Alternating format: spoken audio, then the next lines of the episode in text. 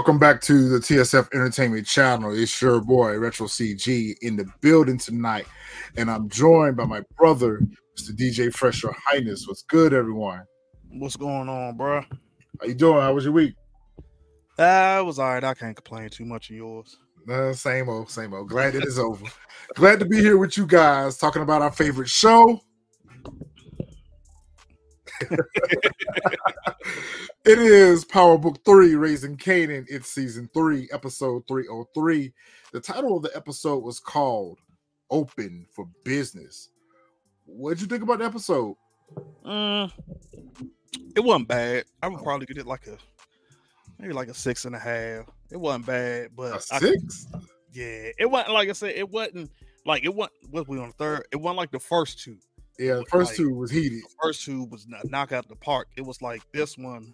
Some of them scenes, like they could have cut some of the scenes. So I, that's why I say like maybe about a six and a half. But I know what they were setting us up for. Like they setting us up for like what's to come. So that's why I, you know I wasn't mad at it. Shout out to everyone that's in the chat. Really B couldn't be here with us today. Really B, I see you in the chat. Uh, appreciate you joining us live from LA. All right, so we're gonna go ahead and jump on into this episode and get this thing started out. Um, as paranoia sets in for Raq and Howard over the task force, Kanan and Famous launch their weed delivery business. Jukebox prepares for her audition, and Ronnie grows impatient with Unique, which we definitely see Ronnie is coming unhinged. Yeah, this was definitely a setup episode. I'll have to say it was a uh, a setup episode for the remainder of the season. What we're going to get. Yeah. So the episode starts off. We saw that the bouncer was coming out of the club. This was the same guy that had ran up on um, Unique last week, and pretty much told him that his dress code wasn't up to par. Convict, and so Unique. We, I mean, not Unique, but Ronnie. We know that Ronnie was going to see him. we know that Ronnie was going to see him. Ronnie tips up on him real quick and hit him with, uh, you know, a slug to the face and he be, commences to go to work on him with that car door. I was like, yo, this dude is crazy. Crazy. Do you think that he made a mistake when he reached in his pocket and got his wallet and got the money out? Nah, I think he did that on purpose because I think he wanted to set it up to look like it was a robbery.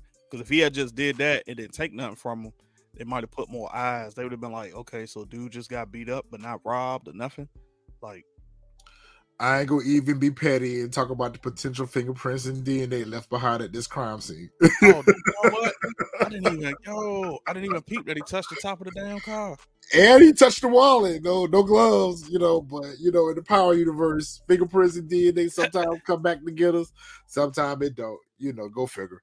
I didn't even think about that. Mm. So after he robs the dude, he uh he lets him know that he's gonna go buy a pair of jabos with him. uh, over here in um uh the fish shop, uh we see the FBI roll up on Stefano and uh Giorgio. And you know, they come up with some trumped up charges to go ahead and take them down for questioning or whatever. But the main thing they wanted to uh, run down on them was uh, we know that you had something to do with Sal being unalive. We know that you got something to do with everything that's been happening here lately, all the shootings and all the unalivings. So we're gonna take you downtown, let you talk about it. What did you think about uh, how Stefano held himself? Oh yeah, Stefano, he made sure like he he like y'all ain't got nothing on me. Like y'all, you know, yeah, this this is nothing more than y'all just trying to run down on me, get me to roll over, get me to rat and all that other stuff. I already knew. I was like, I knew up gay Stefano. He was he wasn't what you call it. Like they ain't had nothing on him. That's Yeah. why he told the dude um at the um um at the front desk, like, don't worry about it. Like shh, like we good. We gonna be we gonna be back home in no time. Like, don't even worry about it. Like they ain't got nothing to stick, which we saw. They literally had nothing to stick on them. Yep. It was just and he knew his man was gonna take that gun charge, so that's why he wasn't even worried about it. Yep. this over here at the Roach Motel, you got Lane Fame laid up in the bed. It's probably about eleven o'clock in the afternoon, eh, uh, morning, and Kanan's kicking at the bed for him to get up because they were getting ready to go meet with uh Simrad. And this dude had the nerve to roll over and say, "I told you not to wake me up before lunch." So we just don't go to school. We just don't get up and wash our ass, have breakfast, nothing. to lay in bed all day. Yep. Famous is lazy. If I was Kanan, I would have kicked his ass out of that bed. I literally kicked him out of the bed. Like this dude's sorry as hell. At the same time, that's his crib though. So like ain't too much he could do. That's famous crib. So. It's his crib on paper, but his also is his crib that he can't pay the rent for. That Kanan's paying the rent for. So you know. Like I ain't never seen like he ain't even trying to like write no music or nothing. Like, dude, just get high and sleep and eat. That's, That's it. it. He don't do nothing else. That's it. But you know what? It kind of worked out to Kanan's advantage by not taking him to the meet because if he would have took him to the meet, then you know, we know yeah. what. Yeah, he wouldn't. He wouldn't. He wouldn't have did business with him. Nah, famous need more than motivation, Demarcus. He need a shower, and he need a uh, tutor something because he just I don't know what to say about Famous, but it ain't looking it ain't looking too good for him. Over here at Simrad's place, uh, he sits down and have a conversation with Kanan, and Kanan pretty much uh, approaches him again, let him know that listen, let me get this work. I'm gonna minimize your risk. I'm gonna make you a lot of money. This is gonna be convenient for you. You know, he gave him all the reasons why this was gonna be a good setup. This idiot has a nerve to say, "Oh, I'm good with my situation." They come to me.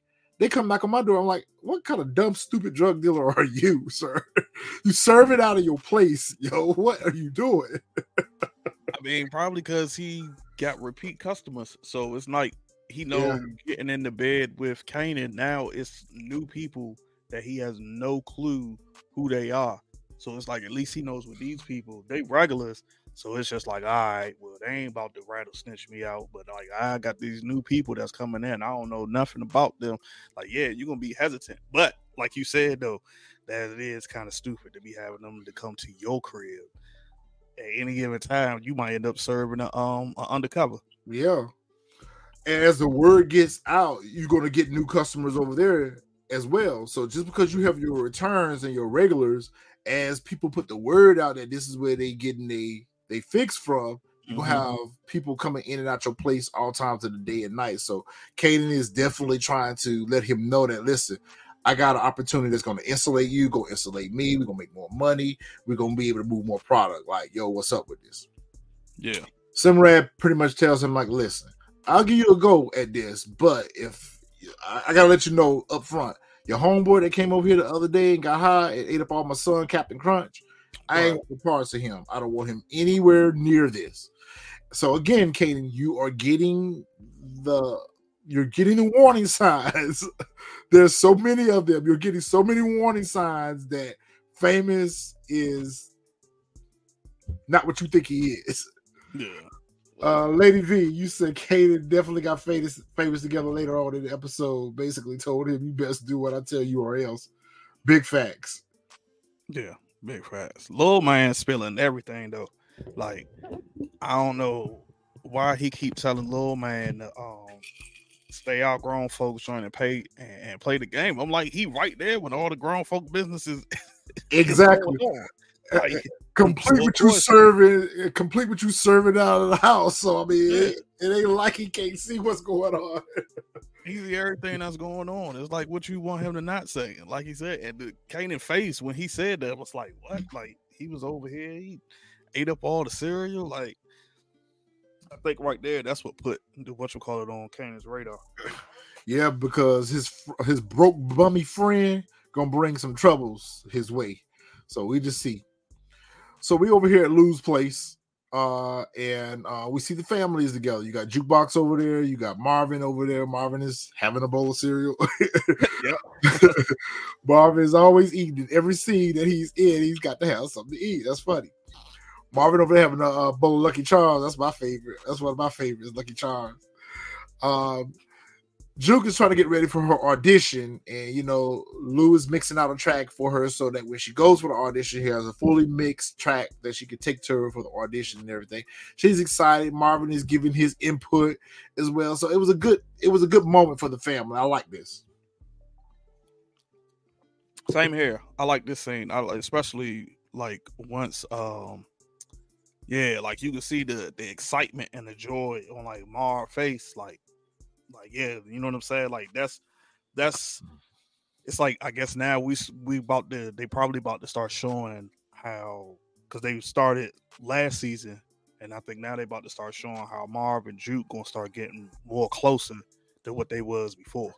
Now, well, I think we've seen that. I think we're seeing that uh, progression between the two of them, and a little bit of mm-hmm. healing at the same time. Yeah, so it's really good to see that they have been able to work past you know, the conflict that they had. You know, he's come to terms with what Jukebox is and how she lives her life. He's come to terms with her wanting to be uh have aspirations of being a singer. So uh Marvin is just coming right along. So I'm I'm real proud of Marvin and his character development. Yeah, same here. They showing him in a in a in a in a totally different light. You would think it would actually be the opposite. You would think it would actually be Marv would be like how Lou is, and Lou would be like the reverse. Ah, good point. You would think that's how it would be. All right, so Stefano down here talking to these feds. He ain't got nothing to say to him. He got his lawyer. His lawyer said, "Listen, y'all ain't got no case. Peace out." literally, that's literally what they said. That scene was so short. Like what, two, three minutes, if that. Like they came in, feds came in. Next thing you yeah. know, he's standing up, he walking out the door. Yeah, it was like they came in, sat down. He was like, "All right, I, I, I was just showing y'all common courtesy," and wrote yep. Yeah, I'm really liking Tony Danza's character. I'm really liking it. What do you think? What what more do you think that we're going to get out of this character? Um, I'm liking the character, and especially because he's a seasoned actor. Yeah. So like he knows he's like embodying the role that he's in. So I think I don't think he's going to I kind of feel like he might get caught. But at the same time, I'm thinking nah, I think we're probably going to see like yeah, he's probably going to push Raq like back into the life. And so like that's where everything is going to become it's probably going to come you know to a head at some points especially since now Kane got his thing going on. And it's going to be like you know Raq got this going on and then it might become where he's going to be like hey you know talk to your son because he's he's a competitor of ours or something or like he's messing with our competitor or something like that but I see him staying for the whole season, hopefully. Yeah, I think he. I, I don't think we're gonna. Um, I don't think anyone's to drop him at this point because he really hasn't posed himself to be a threat to yeah. anyone. He hasn't threatened Raq in any way, shape, form, or fashion other than telling her that if she didn't drop Sal, then he was going to drop her. That was a different type of business. But as far as the work is concerned, you know, he really hasn't really pressed on any of them. So I just think that, you know, he, to me, if I was in that life, I would want to work for him he seemed like he would be kind of easy to work for, no fuss, as opposed to what we've seen with some of the other uh, crime lords that we've seen. They've been a little bit more problematic. Now, that's not to say that he's not going to progress into such, but as of right now, he really ain't putting a squeeze on them. You know, he just kind of letting them do their thing. So it's going to be interesting to see how that character development unfolds with that character uh Howard pulls up on Raq and let Raq know that listen, watch how you moving out here because we got a federal task force that don't ran down on us at the precinct.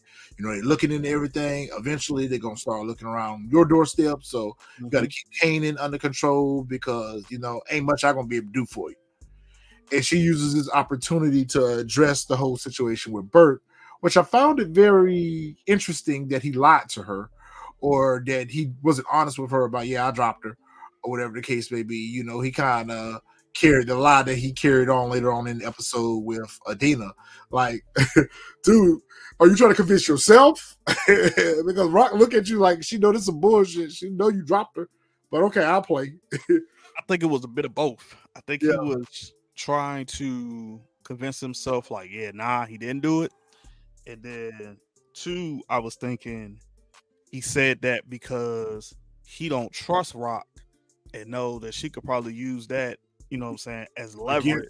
Yeah. Yeah, you know what I'm saying, to like get him, you know, get him out the way, get him locked up, etc. or whatever. So I think that's why all over make a bit of sense because it's like he could still pull her card, like, hey, that know, Xavier just world, same thing. Uh, Howard no better than trust Raq. Okay, y'all just gave me a different perspective on that because I was wondering, like, okay, I thought they were strange bedfellows, so you know, we in this thing together or whatever the case may be. But you're right, y'all make a good point. It's we know that trust Raq because she'll use that against him. Yeah, I think that's exactly what it is. I think that's why he ain't he ain't trying to he ain't trying to what you call it. He don't trust herself. Yeah, nah, he ain't confessing to that. He ain't saying nothing. Yeah, even though they know that he did it though, because I mean, all of it was solicited over at uh, the Roach Motel when it was over there visiting Kanan and Famous. So I felt like they were all on in synergy. I thought it was all in sync. Then that uh, how you gotta go do your thing. You gotta go drop Bert. Yeah. So, same here. That's the same thing I thought. Yeah. I got the at the Roach Motel again. Like it's a damn shame. That man still sleep.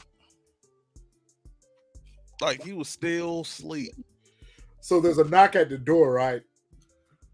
He jump up out of his sleep and runs to the door to answer the door. It's Raq at the door or whatever.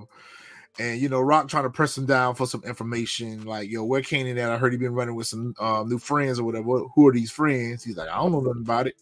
And then you know she doing what a mother does. You know she come over there, she trying to see what she could see and asking questions about what she do see. She noticed the maps that was on the table. She asked famous what those were about. He was like, I don't know. People leave shit over here all the time. You know, she know he was lying or whatever. So to yeah. to to to wheel him in, she go ahead. Let me go ahead and give you this money. And she gave him that money, and she was like pretty much telling him that, listen, anything you need, y'all come to me which you know basically it was her way of saying y'all don't need to be out here in these streets right now. It's hot. Like y'all need something, come see me about it. But of course, you know, Kanan ain't gonna see it that way. And Famous just seen it as okay, it just enables him to lay around the house and be sorry all day. Yeah, he see that that's the easiest way out than to being out in the streets. I'm thinking at some point though, not saying she gonna snitch, but I'm thinking her seeing them routes, she's probably going to do something to cause disruption to those routes to get Kanan like out of like off the street, off the carrier business and all that stuff. I just have the feeling because she was looking, she was studying them hard. Like you could tell she was the way she was just moving them stuffs around, and then that's what she kind of figured out. I think she already put two and two together. That's exactly what he's doing. Like these is these is you know drop off routes, and I think she probably going. I don't know who but she probably gonna cause some type of disruption in in them routes. Okay, that's a good point. I didn't think about about that. That's what I think. She definitely gonna uh, pull up on him and see what's up. she definitely gonna pull up, mm, like you say, she may because at the end of the day, they are not out there running the routes. They are not. They're there in the apartment getting the calls, yeah, and sending the guys out. So I think she's going to have more questions for uh Kanan in regards to this. Uh she gave him that money. We already know that was a bad mistake, but you know, it's not really like Famous could have really done much about it other than say, nah, I don't think I should take this from you or whatever. You need to see Kanan about this, but we already knew that when he took that money, that was gonna be a problem as she's coming out of their spot, she notices the white van up the street, parked up the street. So Raq's head is on a swivel now. So she's looking mm-hmm. and she's aware of her surroundings now, based off of that conversation intel that she got from Howard. That mm-hmm. now she knows to be on the lookout that the feds is watching her every move. This is confirmation for her. So now she's gonna give them a show per se. You know, she's gonna do everything on the up and up, you know. So as they are watching, they ain't got nothing to see. but the thing is, I wondered was that actually an undercover van or it was just a van that happened to be there because she on she on ten right now. She's spooked, so she just automatically assumed. Could be. never saw anybody like they never showed if it was anybody in the van. Could be, but at least she on ten. Yeah. So, uh, the fact that they showed it there, it just to me, it just gave us the notion that she's aware that she's being watched, whether it was them or not she know that hey, I got to watch how I move out here right now because all eyes on me. Yep. Especially the way she did that U turn. Yeah, when she did the U turn. Speaking of neurotic, Xavier. Speaking of neurotic, uh the the Mathis brothers are over here at the gym. You know, they're trying to get a little work in. You know, they try to spend a little time with each other or whatever. And of course, Roddy uses this opportunity to ask uh Unique, "Yo, what's up? How much longer is it gonna be before we get back up on our feet? Because like, uh, I ain't seen no traction right now. What's going on?" You know, and Unique is trying to let them know that listen, I'm trying to get the shop open back up right now. Just chill. You know, I'm working through it. We good. Yeah. Uh, of course, Ronnie uses opportunity to uh, put him on notice that listen, Raq out here eating, we out here taking a powder break. Like, bro, what we doing? And Unique was like, listen, Raq is not in the game right now. Like, chill, she's good. And Ronnie, you know, makes a point to say that we should have took Raq out to begin with. And you see it all over Unique's face that you know he ain't feeling it. Talking about get rid of my new old lady. Like, wait a minute. Yo, it's crazy. In this scene though, I thought when uh Unique was um was doing the uh was doing the um the barbell press, I thought at one point he was gonna push that joint back down on I was waiting for it too. I was waiting for like to make him listen to like what he was saying or whatever. That's what I thought. Yep. But Or to confront him about what's going on with you and Raq. I was more so thinking that he was going to do it to try to get information out of him. Like, okay, I know something going on with you and Raq. Like, what's up? yeah. Yeah, I could tell that already. I was like, yeah, he's his facial expression let me know he was like, I was like, bro, he's setting you up. Like, and I don't even think that you you realize it that like he's setting you up to try to get some info out of you. Like he he knows something is up, but he ain't he ain't he ain't playing stupid. Xavier, that's a really good comment.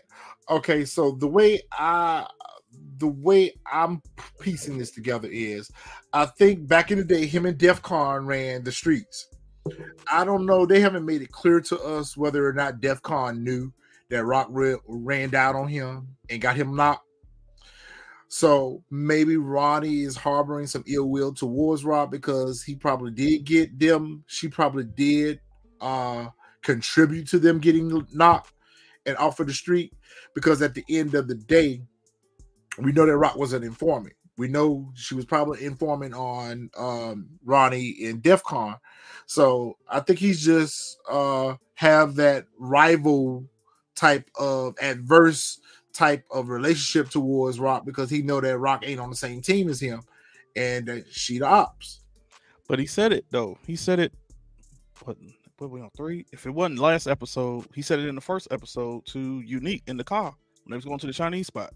He said for the simple fact, he said when I was when I was out, we ran these streets. He said I left everything to you to be on top, and you working for Raq. So that's his beef because he's like when he left the game, they whole crew they ran the streets. They was on top. Unique was supposed to take over, and now Unique is up under, you know what I'm saying, up under Raq. Like he's not a boss uh no more like how he was. I it wasn't like, High Post, uh, Demarcus. It was DEF CON.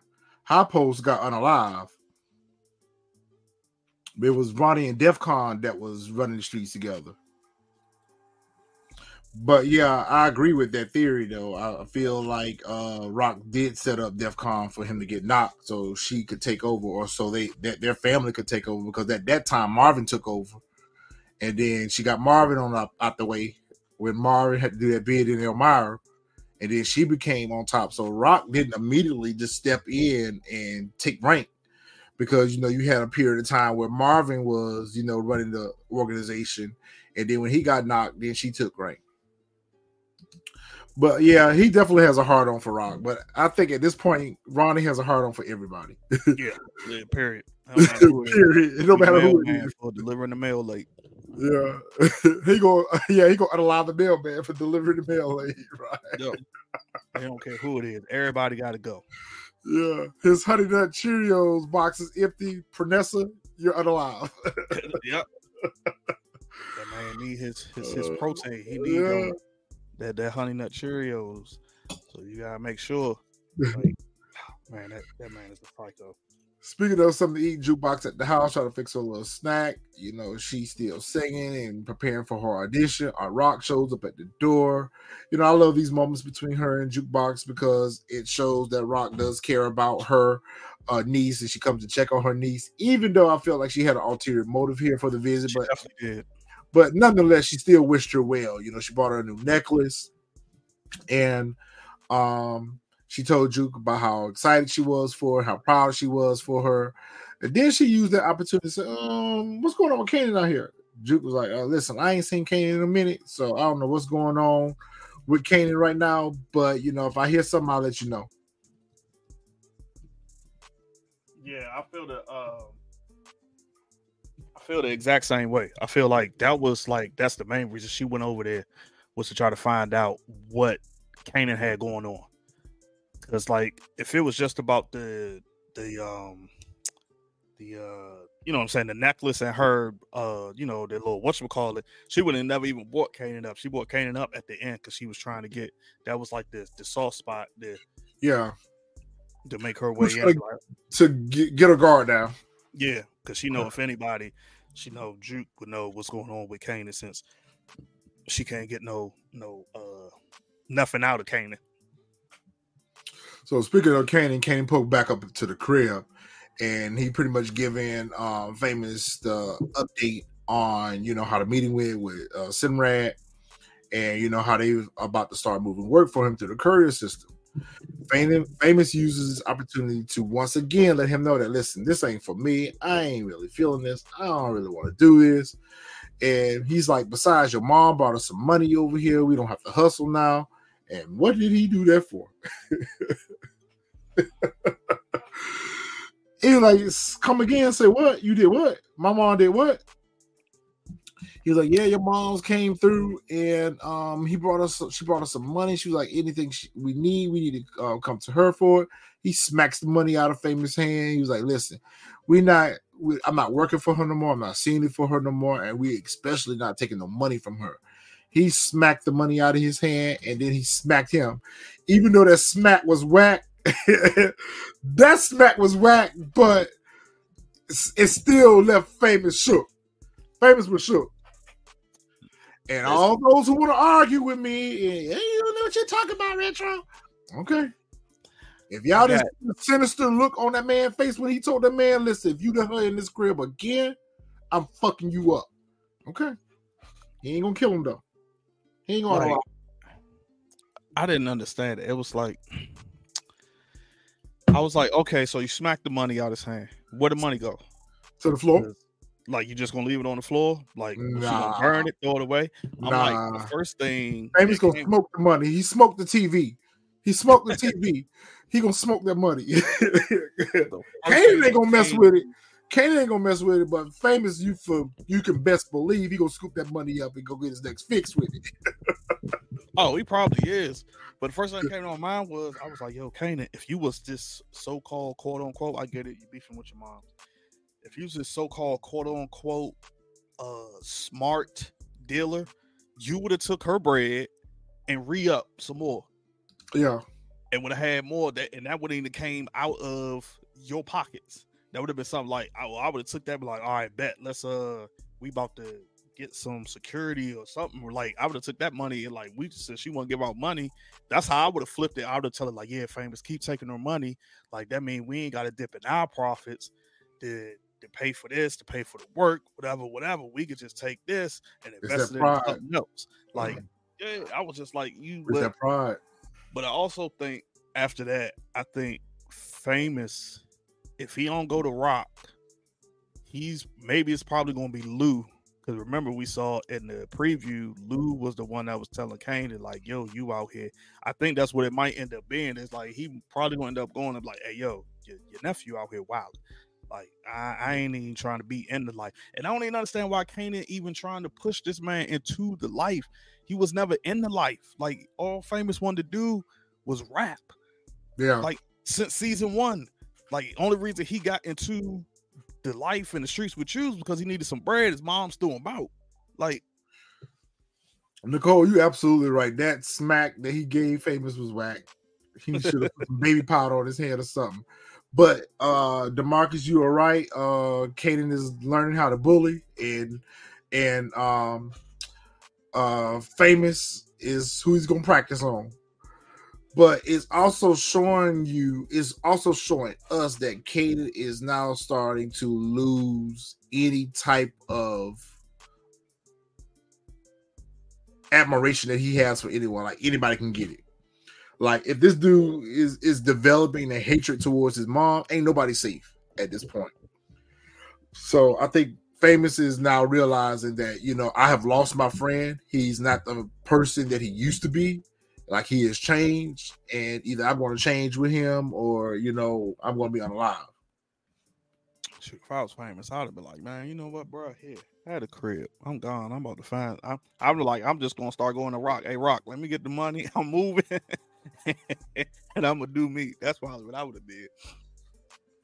Support gaming. This explains years later why Ghost set him up for prison because he didn't allow him to leave the game. Yeah, Kanan is just going out here on some you're gonna do what I say or else type ish. He not even trying to listen, which that's exactly what Ghost explained to him. That's a good one, support game. because that's exactly what Ghost explained to him back in Power. Was that the reason why we had to send you away? Was because you just didn't want to listen to nobody. You just didn't want to listen that there was other way. Kind of similar to Ronnie's standpoint with Unique. Like, listen, you ain't understanding that the game has changed and we need to change with it. Yeah. You got one way you want to hustle, and that's the only way you want to hustle. So I can see that. Speaking of unique, he pulls up on uh, Quan. We meet Quan, who's another Asian character. I think he's Korean. Um, yeah. And this is where he's going to get his uh, new supply from. And they have this uh, conversation in regards to okay, I'm going to let you get this work. However, you're going to have to set up shop in my uh, in-laws Chinese restaurant. Unique is like, nah, I'm good on that. I can move my own work. He's like, no, it comes part of the deal. So I think they're going to have a good relationship where Unique is going to be able to get that work from him or whatever. But I feel like Unique is going to find some way to get out of from up under having to work at that Chinese restaurant. What's your thought? Same here, but I get why Quan is doing it because, like, when he meet when he goes meet his, yeah, I think it's his brother-in-law. When he go meets him, um, he really he's Vietnamese. I could have swore he said he was Korean because I knew he didn't like the Chinese. Um, but um, like like when he met him up, he said like, "Yo, this is it's smart." Quan is Vietnamese. I'm sorry, I said Korean. Vietnamese. Yeah, I, I saw Nicole's comment. I thought I thought um I thought he was Korean, but um yeah, like when I'm sorry, yeah, the cousin too. Like when he like the like he said the unique like I mean said to his wife, it's the perfect setup because nobody is going to think that he's moving work out of the Chinese restaurant, and yeah. it's in like a predominantly black neighborhood. So that that makes it even like it should just be super easy. Unique probably ain't even really got to even touch anything. But like you said though, I think at, at some point, Unique is definitely gonna try to get up, get like he's he's gonna try to be the top person, or it could be something where Ronnie find out and mess that whole thing up it's a really good setup because it's a way to wash and uh, wash and clean the money at the same time. Mm-hmm. So uh on Quan like uh unique. He said this guy is really cool. he like unique. So I think they'll have a good uh, working relationship for a little while anyway. Until Unique get ready to step up out of that restaurant, then things might go a little south for them. But we'll see how that uh development goes. But you, our boy Unique got some work back, so that's good. Uh, he he got some work, so he's getting ready to get back on his feet. Go ahead and talk about your your crazy friend here. your crazy friend rearranging the spices. rearranging the spice cabinets, bro. Like I, I, saw this scene and I was like, yo, what What is he doing? yeah. like, what is he doing? At first I thought maybe he, I, I thought maybe they were showing him like searching for something. That's what I thought. But then and she comes in and he just like moving stuff. I was like, bro, you in the spice cabinet, like just rearranging stuff? What you lining it up alphabetical order? Probably like, so. I was like, if this man ain't the right, I'm like, if this don't show that this man is deranged, I was like, I don't know what else is. I don't, I, I don't, I, I can't, like, I don't know what else it could possibly be. Like I said, something happened to this man where like he is straight deranged. And then it wasn't he didn't even say hi. All he said was, Did you get my stuff? Like, bruh, like really no hi, no nothing. Did you get my stuff? And Pranessa was like, Yo, I thought you was at the gym with Unique. What are you doing back here? He was like, I was. And Earlier. now I'm here. yeah. You got my stuff. Yeah, man. You got my yeah, stuff. Sport game, and he dry snitched like, but that's that's definitely when I knew Where my stuff at? for a fact in the gym he was setting them up. I knew right then and there he knew and was setting um unique up, and that's exactly why he put that bug in her ear. Yeah, because he wanted his brother to be honest with him when he saw that his brother wasn't honest with him about what the move was. And even if Unique wanted to throw Ronnie off and say, Yeah, I'm messing around with her right now, but I'm trying to keep her close. I'm playing her to the left or whatever, just to throw Ronnie off of the scent. But the fact when he denied it and he changed the subject real quick on it, that just confirmed with Mhm. Ronnie that okay, yeah, there's something going on between the two of them. Yep. And so now I'm gonna go ahead and, and mess it up from every angle I can. So I'm gonna go ahead and start with your girl first. Cast out there, then y'all gonna start having problems. Yeah, because he more than likely probably feel that Raq is playing uh Unique, yeah, and like she ain't out the game. Like she, you know what I'm saying? Basically, in a sense, like she playing you or whatever. So support gaming. Ronnie hates everybody. breathing, he don't Yeah. like yeah, Ronnie hit everybody. right. Yo, that's all that brings him comfort in life is the honey nut Cheerios. That's the only thing that bring him comfort in this world. Please make sure that nigga got them honey nut Cheerios because he gonna hurt somebody if they don't. if he ain't got his cereal. Yo, he was scared the girl again. And really B made a good point last week. Like, listen, Prodessa at this point, get your stuff and get her up out of there. yeah, you ain't safe in your own home at this point. Get your stuff and get up out of there. the fans are uh, coming in in the precinct or whatever. You know, Howard see what's going on, whatever. You know, he trying to uh, find out what's happening or what's going on. You know, because he got to make sure that his name ain't being brought up in nothing. So you know, he got to make sure he go talk to Captain Batiste and find out well what what, what they got, what they looking for. So eventually, that's going to, to me, eventually that's going to alert them that some ain't up with, some ain't right with Howard. Yep. because he keep, he keep fishing around for information. Keep fishing around, or like I said, after well, when we get to that scene, but his his meeting with um Adina, like that's gonna set that's gonna set everything off. But definitely, like he just keep poking. You know, I just I just want to help close the case. Like Batiste told him, like stay away from it, let IA deal with it, etc. But you you so pertinent, like you making yourself look guilty. Like you Yeah, got you making yourself right like you got something to hide because Captain Batiste told him that IAD still hadn't let this thing go. Burke's old lady is pressing it, and so right then and there, we knew that he was going to go see Adina. You know, but we we wasn't really sure if he was going to try to harm her, but we knew that he was going to, at the very least, go have a conversation with her to try to intimidate her or convince her to let this thing go, so this thing can die down. Speaking of Adina, he pulled up on her real smooth and real quick. You know, that lady looked like she is so distraught and through.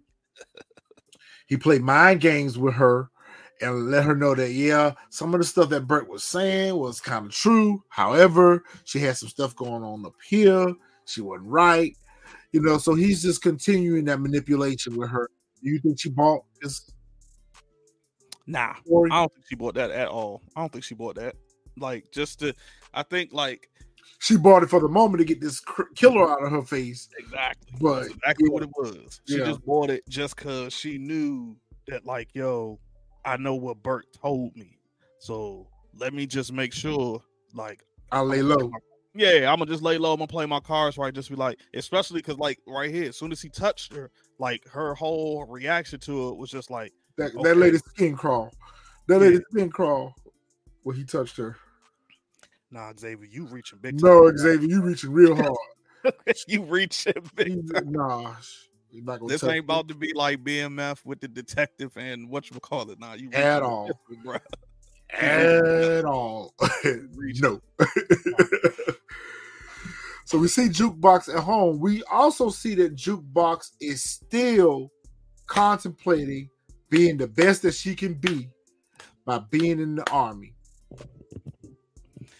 Somebody was kind of slick with us in the comments last week. If you watch it, oh, jukebox ain't going to no army. We know that we understand that just because she's looking at this, we're not saying that she's going out to the army and that's where she's going to be. We don't even know she may have become police inside the army.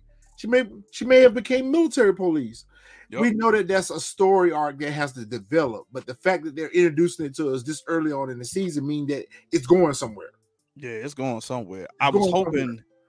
I was hoping in this scene they was going. It was it was so short. I thought they was going maybe either show a flashback clip or like they was going to show like a little bit more in this scene of her contemplating, like you know what I'm saying, or maybe like Marv was going to pop in, like and see her room. looking at the brochure and yeah, like, what's up with this. Yeah, like nah, you ain't going to no army. You know what I'm saying? Like that's what I was hoping. But I mean, but like you said, it, it was still good because it's setting us up for something that we can see that she is still contemplating going to the army. Oh, Lady V, that's a really good question. Fresh, what you think? Why do y'all think Raq didn't give Unique the heads up about the feds? Um, I'm thinking. Prop, oh well, that's pretty simple. Now I think about it, Raq don't trust Unique. we saw that from like uh, what was that episode one when um she pretty much told him like when he was trying to like get a key or trying to like move in the crib, and she's like, nah, like she don't trust him. So I have a different perspective. My perspective is I don't think that she realizes that Unique still out here trying to hustle. I think that she thinks that Unique is laying low because of everything that has happened with the Utah, uh, Italians, Italians, the Italians, and everything with their uh, stuff got shut down. I didn't think about that. I assume that she thinks that Unique is kind of laying low and just staying out the way of all that because she don't know that Unique out here trying to get work. She don't know that he met with uh, Stefano and trying to get work out of him. She don't know he met with Quan. So really, she doesn't feel like there's anything that she needs to warn him about because he hasn't told her that. Yeah, I'm still out here trying to get work. I don't even think she know Ronnie out. Yeah, now that's interesting because you could spin that question in reverse. Why has a unique told Raq that Ronnie is out? Yo, you know my crazy ass brother home, so you know just be on the lookout because he out here or whatever. So those are good good things to think about. Uh, Xavier, nah, he doesn't. Nobody knows that um that Kanan is um that Kanan that Howard is Kanan's Kanan pop, except for the people in the family now. Yeah, only Marvin and uh, Jukebox know in yeah. the family. Mm-hmm. Yeah, because I don't even think they told Lou. I don't. Yeah, I don't think that. Yeah, I don't think they told Lou. I don't think he know. I agree too, Nicole. I think eventually they are going to have a conversation about all of that, about work, about Ronnie. I think that uh, during their pillow talk, at some point, they are going to have a conversation about all this Raq and unique. So we see Marvin at the club. We see that he has hooked up with the guys that was uh, watching him in episode one, and he's serving them. He's brought his brother to the club. I really like that they're showing Marvin and Lou hanging out more because you know they had a very contentious relationship in previous seasons. So it seems like they're you know they're just hanging out and having that brotherly relationship. But at the mm-hmm. same time, he gets a 911 page and instead of taking Lou with him, knowing that Lou has been wilding out lately and been on that bottle real bad, why he chose to leave Lou to his own devices, I have no idea. But Marvin gets the 911 page. He goes to uh, answer the page. He comes back and he let Lou know, like, listen, I got to uh, be out for a minute. I'm gonna leave you here. Make sure you don't get into no ish. You make sure you good. Yeah.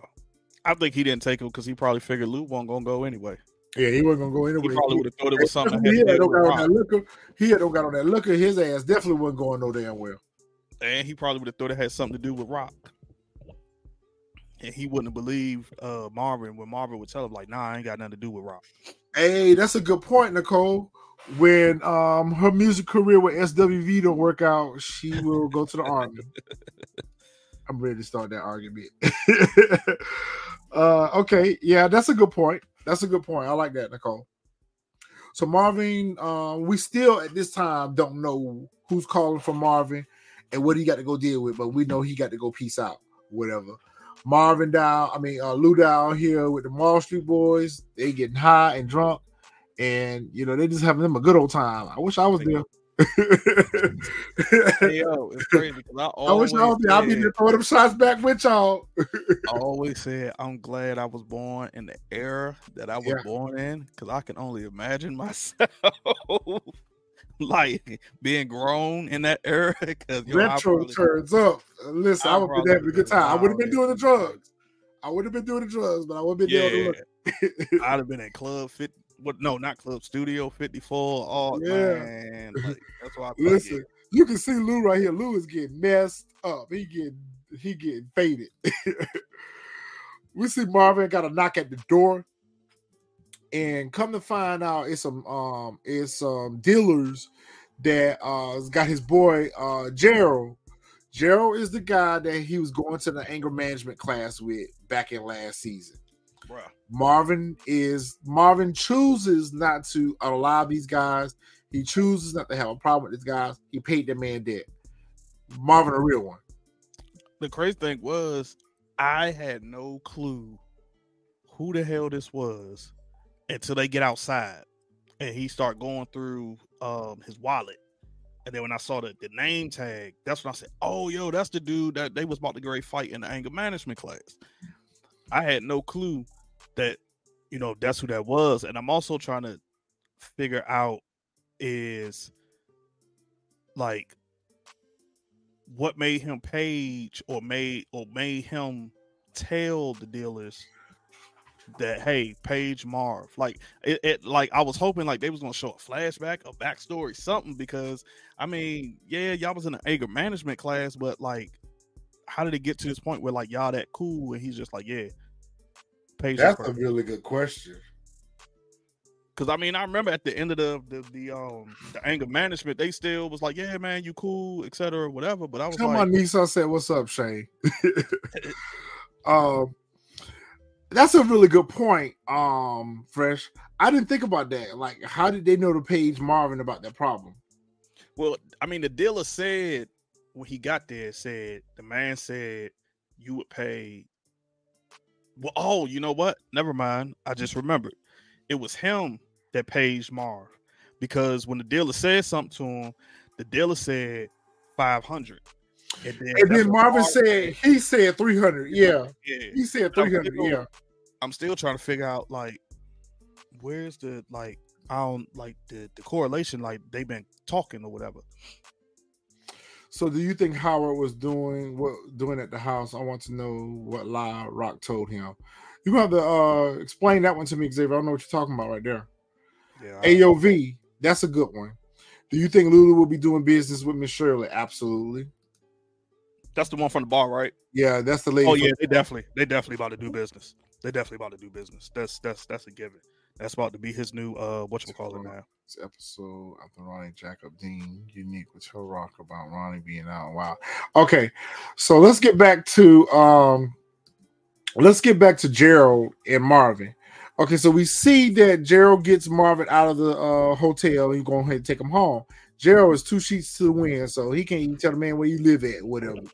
Marvin got to go through his wallet and get his driver's license to get his address, and he comes across this ID badge for the voice, and he is an editor.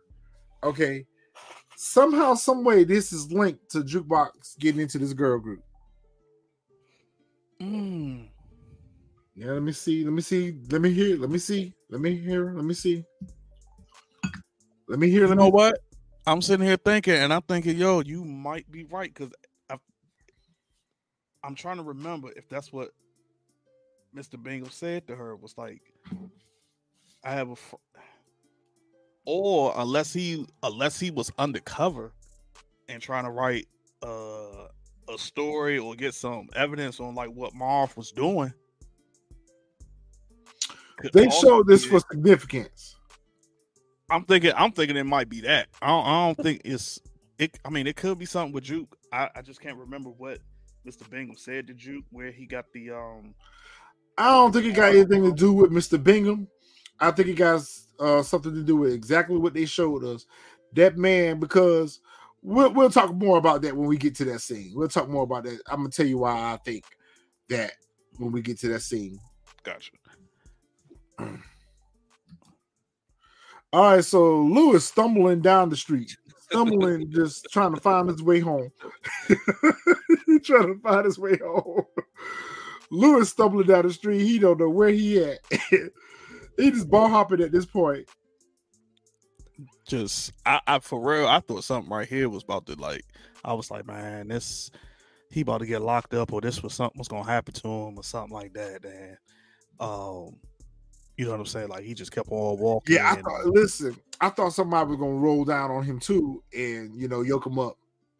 Yeah, since he bumping into people, stops at the cafe. I can't even see. I don't even know what to say because got letters out on the joint. I don't know whatever the cafe is. Via, uh, it's some some Lady letters V? Lady Cafe. V, that is absolutely the first thing that came to my mind. That was the first thought that came to my mind when he was stumbling down the street lighting that cigarette. I said, "Damn, Ronnie's gonna be following him." I didn't even think that. I honestly thought, I thought it was gonna be the um the two guys. Uh, that's a good um what you call it. You're probably right about that. That they probably exchanged. Yeah, that that probably happened off camera because it seemed like I want to say. Remember that last time they showed them at therapy together, Mhm. and uh, they were having like a little party or whatever. It seemed Yeah, like I was feel cool. like they did exchange numbers or something then, maybe. But that's a good point. Yeah, they was cool then. I remember that. Um, but I thought it was gonna be those two guys that I thought was undercover agents following him or something. That's what I thought. Yeah, Lady Lady. B, he's from the anger management group. I think so too, Marcus, but I think it's more so out of respect for Miss uh, Renee because of what happened to Miss Renee, and you know, I think Marvin has truly trying to better himself.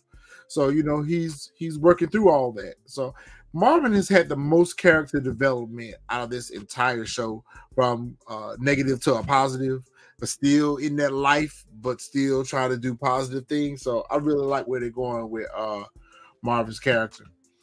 So Lou approaches this bar. I don't think he had intentions on going to another bar. I think what lured him into the bar was he heard his father's song, Yeah, and that what made him go into the bar. I don't necessarily think that he was just bar hopping just to be bar hopping. I really think he was trying to stumble his way home yeah. until he walked past this spot and heard the song.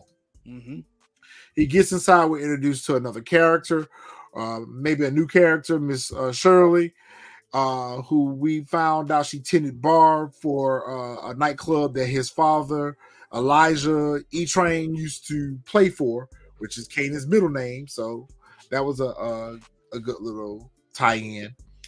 And you know, Lou started talking about well, you know, my dad wasn't all that great anyway, but you know, they made a connection Yeah, they made we saw that we made a connection. So I, I instantly said to myself when they made that connection, I said, Lou finna be her benefactor. Cause the lady looked like she got a starving bar, uh, you know, a, a, a dive bar or whatever. So Lou gonna, you know, put some money into it and you know, and take that bar to another level. So I, I can see her and Lou working together. yeah. I thought it was more so like, uh, uh Yeah, shout out to Das EFX. Yeah, Das EFX was uh performing at the bar. And that's when if those, anybody gonna catch that. Yeah, I was wondering if you were gonna catch it too. I was, I was, I had it, I had it ready in my notes to bring it. I had it ready when we got to that scene. Yep. I had they- it ready. They, Yep. they, they, uh, Mark, you spoiled the scene. That's all right, Mark. That's what's up. Mark. So we know you're an '80s baby. We know you're an '80s baby, Mark. Yeah, it's all good though, Mark. But you I was wondering. I was waiting to see who I was going to say. Who is Das EFX? I was waiting, Xavier. I was waiting for people to start asking about it. Yo, that's a good one, uh, Mark. Yeah, Yeah, you caught man, that. You, you, you, you, done spoiled. Like, Yeah. I was, I, I was going. As soon as we, We got both to the scene, gonna I was gonna ask. that. We was ready for that. I was going to ask the chat, like, "Hey, y'all know who that was? Y'all know who that heard, was performing, right? as soon as I heard, I said, "Oh," I said, "Damn, okay." I said, "That's supposed to be Das EFX right there." yep. Das EFX. So, dude is a patron at the bar, is acting out, is like, you know, talking shit about the artist that's performing. And the lady was like, "Listen, I don't even know what the hell they up there rapping about or whatever. You know, I it's a stage. They want to come in and perform. I let anyone come through and perform or whatever. So we see that this is going to become like an open mic type bar where performers can come in and showcase their music. So uh Lou walks over to the patron and it was like, "Yo, have respect for the artist."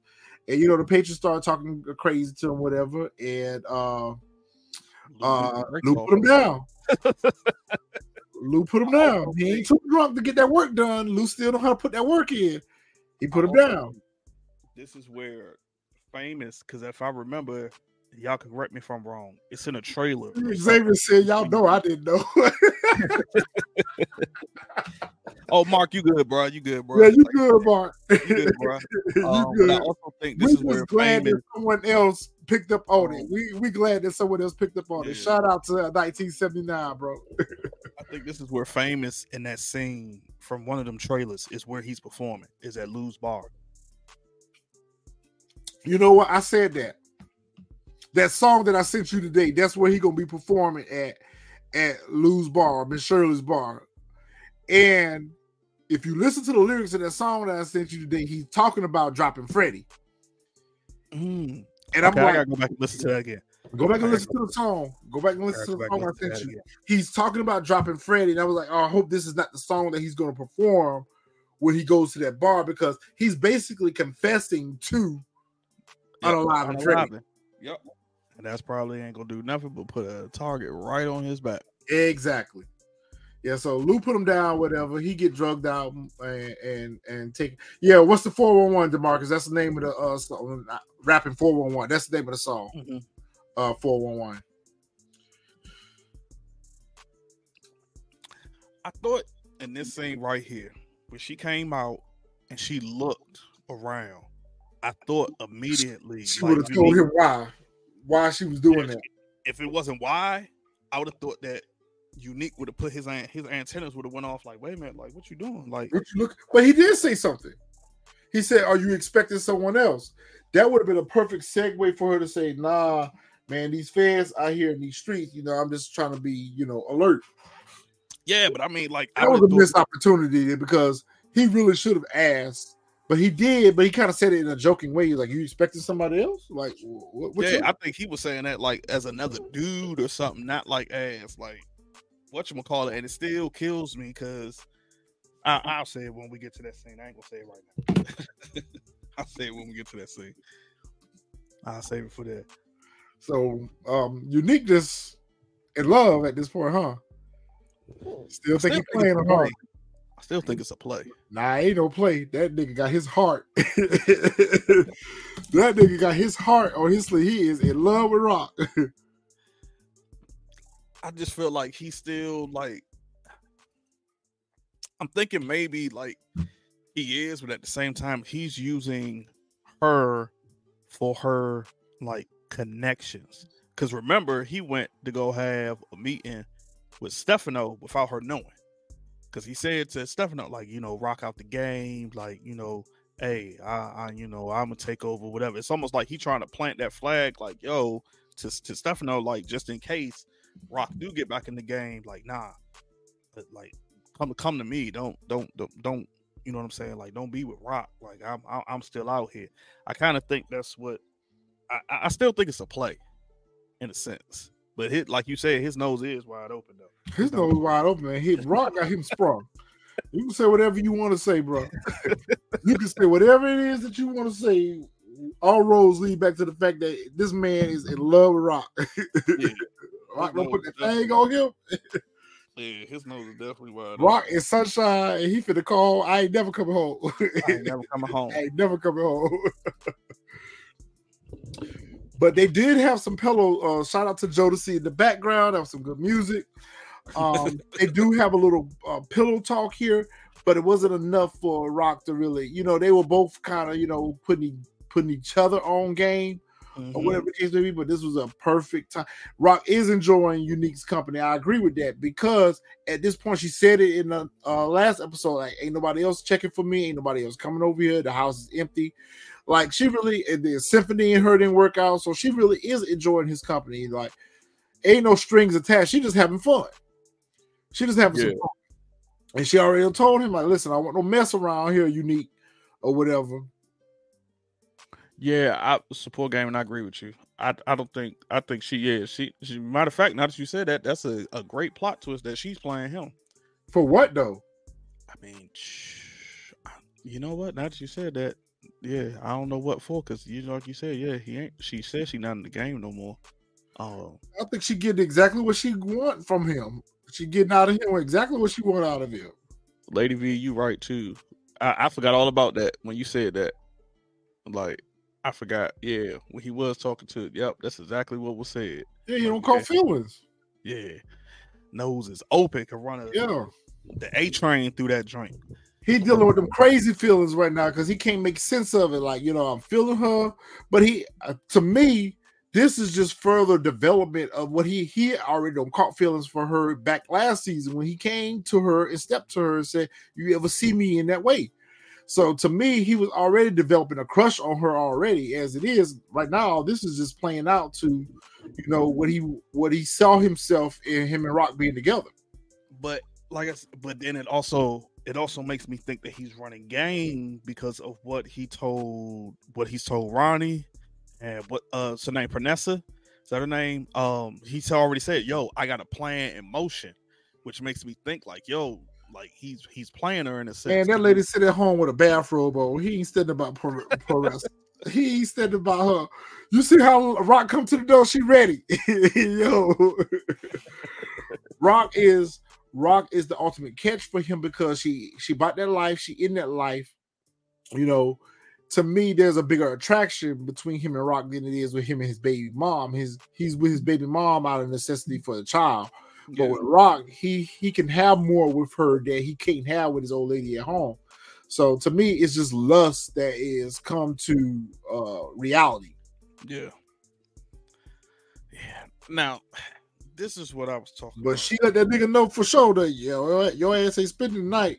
Your yeah, shoes by the door got to go. get on up out of here. You ain't spending the night.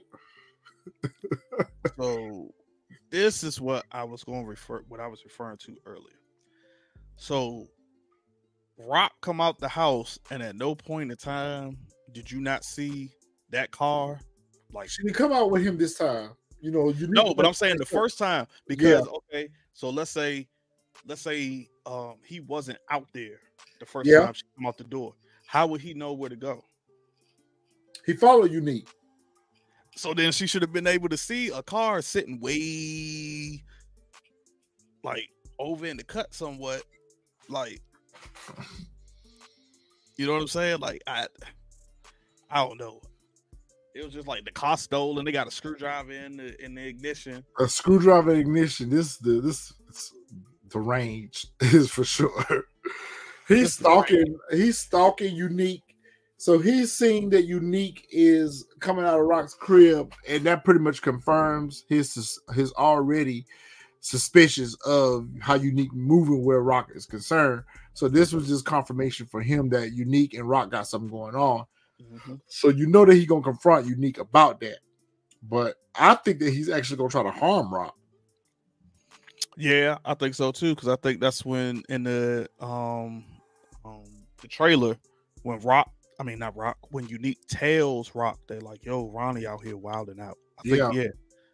yeah. I think he's gonna try to harm her, and that's a good point, Demarcus. Because uh, it to me, I think the importance of that was us the show showing us that Raq is more aware of her surroundings than Unique is. Unique is just in blissfully lust right now. He can't even, you know, put his head on a swivel and make sure that ain't nobody clocking his moves right now. Yeah. But yeah, that's a good point. All right, so Kanan out here he got his his crew. They out here moving their weight. They out here uh making their deliveries. You know, so you know, Kanan feel real good about his situation, whatever. Um, you know, they got so much orders and stuff coming in. Kanan makes a comment that hey, we're gonna need some more couriers because uh, we ain't got enough uh drivers. We ain't got enough couriers to get all this work out that we get. So business is booming for them. Big time. Big yeah. time. I think that's when I think this is when like as we saw um in the trailer, I think that's this is when it's gonna get it's, it's gonna get a little wild because they got too much business booming. Like that's when everything is going to yeah, everything ain't gonna go the way that they they, they exactly planned it to be. Yeah, it's not gonna go exactly how they planned. They're gonna have some problems. We're gonna see that in the uh, trailer for next week where the problems are gonna start. All right, Ronnie is stalking Kanan even more. The way he was staring at Kanan and Famous down when he was looking for a friend, like a kid that wanted to say hello but couldn't find the words. He's so creepy. Yeah, he's he's very man. It's Michael Myers reincarnated. Yeah, that's all he is. Yeah, he is. He's a serial killer. A freak show. he is truly a freak show. So Raq down here at the salon and trying to get her hair done. And the ladies at the shop are complaining about, you know, uh gentrification that uh the the uh, person who owns the building right now has been telling them that they're gonna sell the building, but they ain't seen no traction. So they just trying to figure out what's getting ready to happen with their business. This is set us up to let us know that Raq is getting ready to buy this salon. And I don't think that she's buying it with the intention on moving weight through it or washing money. She's just buying it to set herself up a legitimate business. Now, eventually, I think she will end up washing money through that salon, but for now, she's getting her a business on paper because she said while she was laying up with Unique that she got all this money in storage that she got to try to find a way to spend. Unique was like, buy some more furniture. She was like, nah, I need to, I need to do something else. So this is setting us up that Raq is getting ready to buy the salon and she's going, it's going to evolve into more than just being a salon on down the road. Yeah, that's what I thought. I thought when she bought it, I was like, yo, she going to that's what she going she gonna use that money that she got in storage to wash it through. Yeah, it's just sitting there and she ain't got nothing to do with it. Cause I remember when um when Marv told her in the last episode, like, yo, we you know what I'm saying, like I got the got the work, I got the money in the boxes, like, yo, you know what I'm saying? So I was like, oh, she about to use this just to just to wash the money through so that wash the money that she got, yeah. Especially since uh Howard then told her that like the feds is watching. So so you got uh Jukebox and Marvin outside the audition. Jukebox is nervous. She very nervous. Uh you got Lou who's trying to sleep it off. drunk in the jail at the same time while they waiting in line looking for looking for Lou to come down there to the to, to the um to the whatchamacallit. He down there hallucinating, seeing stuff. uh, scrapping um uh, I forgot the uh Kanan's homie. I can't even think his name. D Yeah, yeah. He he down there hallucinating all his, which which I'm trying to understand. Good point, Mark. Because he did she did say when uh Burke rode up on her, she was like, "My aunt Raq sell hair." So yep, that was that was a good tie-in. But I'm still lost as to why all of a sudden now.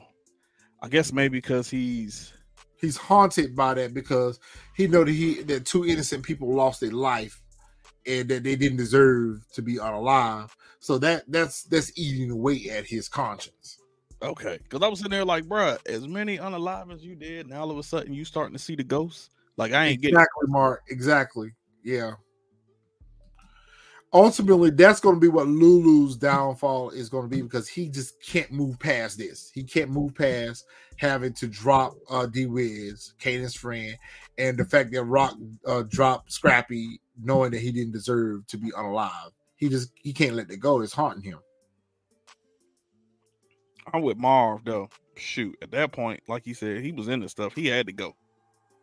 He had to go regardless. Yeah yeah, he may not have deserved to be unalive for rolling them dice, but at the same time, like they said, he was into some stuff that he had no business being in.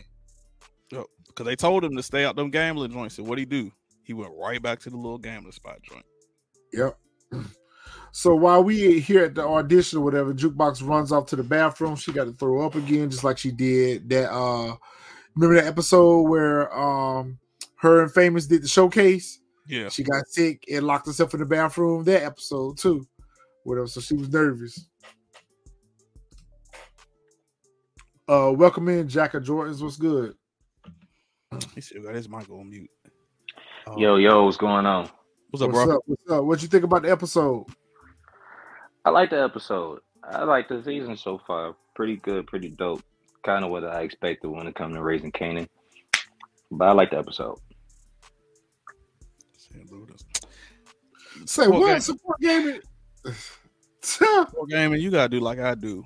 The people I've seen so many theories on who Breeze is, like, and this person, bruh, at this, some of them joints don't even be logical. Like, no, I don't agree with that either. Chantel is Scrappy Mother is is is is gone. Like, and, and and Lou didn't take out Scrappy, so she didn't. wouldn't have a beef with him. She ain't getting no revenge because as far as Scrappy Mother is concerned, she don't even know that it was Raq um, that it was rocking them. She literally think it was Mhm. somebody else that did it. So she she not going after she ain't going after them. All right, uh, so we see that Jukebox is uh someone introduced to her new bandmates here in the Mhm. bathroom. You know, one of them she gonna be crushing on. What do y'all think we gonna get out of this storyline with these bandmates? I don't think much. I think it's probably to last for like maybe I want to say maybe two, maybe three tops episode, and then that's that's to be it. I don't think we're to get much. However, I do think that the um she she didn't say her name. I do think that's to be Juke's new love interest though. This one gonna be Juke's new love interest right here. The girl that gave her the Tic Tacs. Yep. This one right here, I think her name is Crystal. I think she gonna Mhm. be the diva of the group. She gonna be the one that's got the big head. Yeah, I think uh I think the love interest is definitely gonna be the one with the Tic Tacs and the one that um who came in talking crazy. I think she might get smacked around a little bit um in further episodes. I think she go cross that line, she probably get slapped up a little bit.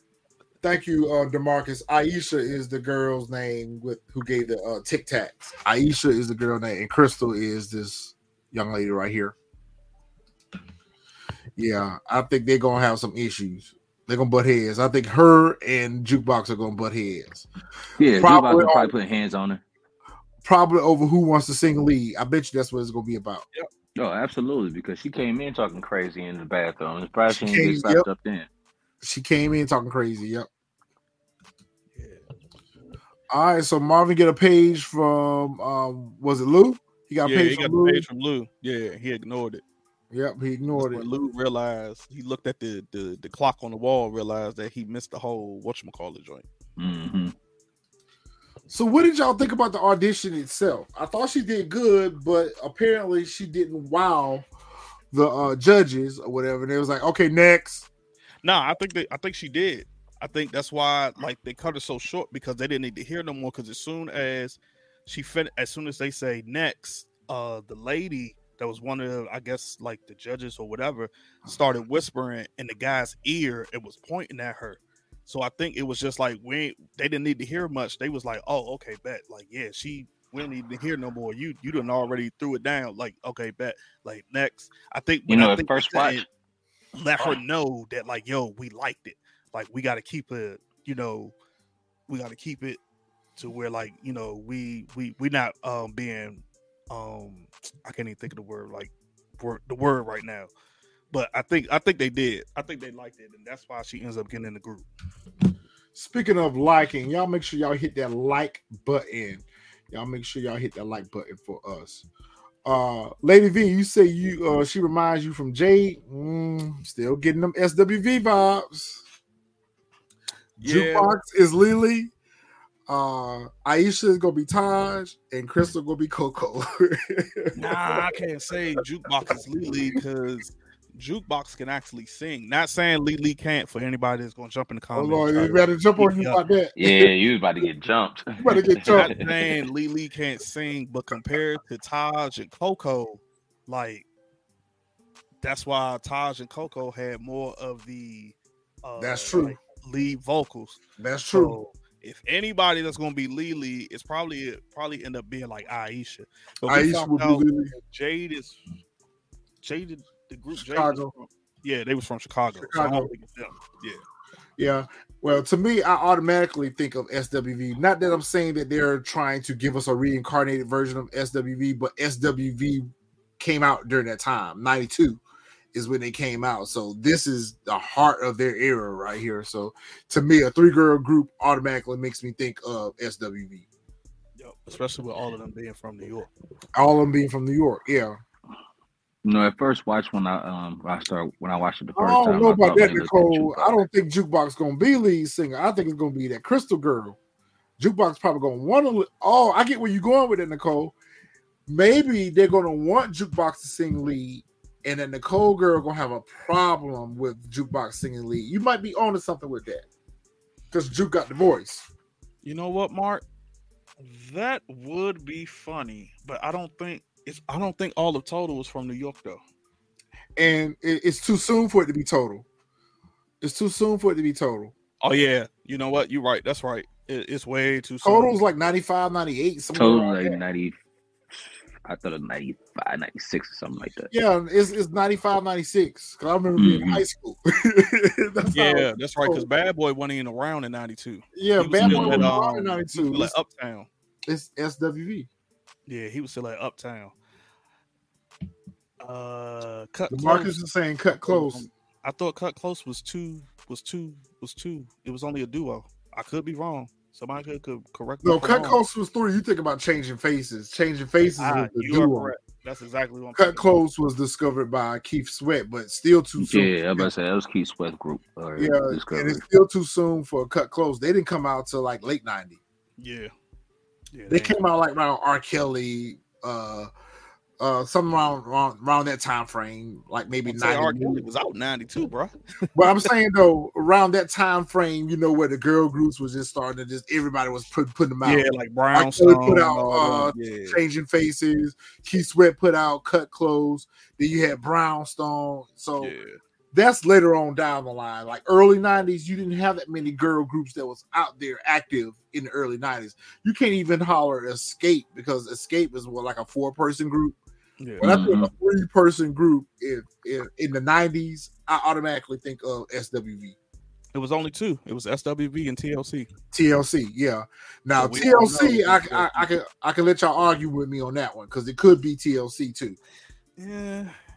I mean, unless we get a backstory that them other two girls not from New York. But even then, even in the TLC story, I could have swore all the auditions were in Atlanta. In Atlanta, yeah, Yep. So they were a down south group. When I think of an up north group, I automatically instantly think of SWV because all of them were from New York. New York. All right, so Marvin cheers jukebox on from the sidelines. He lets her know that you did good, you killed the audition, whatever. She was like, "Eh, not so much." But I love Marvin's character development this season. Like, regardless of whether this whether she gets chosen or not, he was still there to support her and cheer her on and tell her she did a good job. yeah. Yeah, I was that's what I said. That's why I think now we're about to start seeing the dynamic of uh of uh everything. Um Jack, what was you saying earlier? You had a point. I forgot. We had got wrapped up about SWV. Um. Oh, I was gonna say at first watch, I thought um they had cut it short, uh, because of like when the, when the, one of the um people first said something about her name being you know jukebox, you know, and then I was going back to um Crown Camacho when he was telling her like you need to dress a little bit different. So when I first saw that they cut her short, I thought maybe the first watch, I thought maybe that had something to do with it. But when I watched it again, I was like, nah, I think they kind of feeling her a little bit, and they gonna go ahead and um and do it. But first watch, I kind of just like went back and replayed uh in my head. The part where Crown Camacho was like, "Nah, you got to dress different," and all this other type of stuff, the stereotypes. That's actually a great theory. I didn't even think about that at all. I didn't think about that one. Yeah, that was that was what that's how I felt when I first when I first actually watched it. I was like, okay, here come the the voice of Crown Camacho, you know, coming to uh, to Hunter at this uh, at this um at this event, Yeah. You know, and maybe it's proving her right. And I think maybe this is where she just gonna drop it all together. Yeah. You know, and then go into the you know to the jukebox that we that we later see. You know, as we see Kanan develop into the Kanan that we later you know that we later see in uh in the OG Power. But then when I watched it again, I was just like, uh, they might they might be feeling her. She I think she I think she gonna be all right. Yeah, I definitely think, think- they were. I think that that's exactly what's going to end up happening. I think what's going to happen is, um, Jukebox will get into the group, girl group, and she will start doing some singing. They'll probably record some songs or whatever. But I think there is going to be, uh, some issues with that uh girl group because of Juke's look. I think that's what's going to uh, ultimately be the downfall of her not making it with this girl group. hmm Uh, I don't think I, I I can't think of a girl group that comes to mind for Mary J. Blige. I'm about to say to my hold on. Let me I'm trying to remember the Mary J. Blige story. I don't because I don't mean in a girl group. I don't recall. I no, nothing comes to mind. But Yeah, Mary J. Blige ain't in, ain't, ain't in no girl group. I think he probably probably yeah, see the markets that's where exactly where it's coming off of. He just thinking of the preview where they show her in that baseball jersey and it just automatically just gives the Mary J. Blige vibes. Yeah, The real love vibe. I mean, Yeah. shoot, around that time, all of them Dressed like that. Yeah, Mhm. And all of them sung hooks for other people too. All of them sung hooks. She may have done a song for uh Sister. She may have done some hooks or something on Sister's album. But you know, even with Faith Evans, all of them they all sung hooks on other people before they had their debut careers or whatever. So, uh, but I don't, I, I can't think of a girl group that comes to mind with Mary J. Blige. uh, support game, and she was never part of B- a Bad Boy. She was never. She was signed to Uptown. She was never part of Bad Boy. Diddy was just Mhm. He did real production close for her. yeah. He did executive production. He She was did. He did Bad production for her on What's the Four One One. Which that album started off over there on Uptown, I believe. Yep. Yeah. While he was still working there. Yep. He produced a lot of her. him and DeVante Swing uh did a lot of production for her, that first album for her, but she was never a part of Bad Boy. Yeah, she was never part. She was like extended family. Yeah. This thing right here, though, it went before he spoke. I thought he was. I was. I was hoping that they didn't do it. I thought they was gonna have him speak in like the little like an Asian accent. when the first thing I was like, "Yo, please don't," and then he actually spoke, and like I was like, "Okay, good." that was the first thing I thought he was about to get ready to do. I thought he was about to be funny and try to speak in like an Mm-hmm. or try to speak like you know what I'm saying, like in an Asian accent or like uh Chinese or you know what I'm saying. Like, so I was so glad that they, that, that he didn't do that. That they didn't do that. So we saw that uh Unique got introduced to his his crew that he finna be working out of. And um I think they finna have that uh Chinese restaurant humming. that restaurant finna be humming. They Yeah. move. Yeah, he could be moving a lot of weight through there. All right, so we see that uh uh Howard pulls up. Was he supposed to go in, or why do you think he didn't go in out of guilt because of what he had done with uh to Bert? Yep, that's the first thing I That's thought. about. exactly why he ain't pull in. Why he ain't go in. Yeah, because I was like, when they like this scene right here, when they showed the wide screenshot of him at the mosque, I was like, yo, this is him. And then I forgot the guy that came up to him and said something to him. I was like, yeah, this is they showing like he realizes like he's going back on his faith and all his beliefs that he had when he joined, you know, when he became Muslim. And so it's just like, yeah, he wanted to go in, but he knew he couldn't because of what he did. He knew he was no longer pure and righteous and all this other stuff. Right. Agreed. Lulu pull up to Miss Shirley's place again. He let Miss Shirley know, listen, I'm sorry I caused a ruckus over in your spot. I ain't mean to bring no trouble to your bar, but you know, it pissed me off with those that that patron that was the artist. You know, at that point, they have a conversation about you know the club um, where the bar is not doing so well. His love for music. So we see that this is a mashup that's getting ready to come into Mhm. play that Lou is going to bring some people in to you know do some artist showcase. He probably going to help this lady run this bar. That's going to be his way out. Or Sugar Ray Lou. She did call him Sugar Ray. like how the record label, Lou might, I mean not Lou, Raq might say, whatever, I'm about to buy the bar, and she gonna wash her money through that bar. Nah, I think she. I think the days of Raq fucking with Lou like that is over with per se. I think she gonna buy that salon. That's gonna be her new little venture. I think uh the studio is a wrap. I think the whole studio thing is a wrap. I think Lou's second win is going to come out of running this bar. Yeah, I think the same thing, uh, Retro. I think he's gonna help run the bar. He's gonna help like discover, bring in different talents. Um, hopefully he can stop unraveling. If he stop unraveling, then he'll be all right. He'll be consistent with it. But if he is gonna continue going down that path, it could be a disaster. support game. I've seen them ridiculous comments too. They are, but it, it's a bit of a tie-in to Ghost because Ghost's dad was uh did run a jazz bar. Him and his uncle ran a jazz bar, but I don't think we've gotten to that point yet in um Power. Now, what would be dope in later seasons? In later seasons, let's say we get to season five of uh Raising Kanan and you see that Ghost's father and uncle come and purchase this bar and turn it into a jazz a jazz club. I can see that happening, but Lulu's too young to be Ghost. He's the baby brother out of the Thomas family. He's too young to be Ghost's father. Like It could also Mhm. be possible that Lou's father is Ghost father. Yeah, that could be too. Yeah, and that's how, and that's maybe that's how Kanan and them come. Nah, because they would have said that on the what you call it.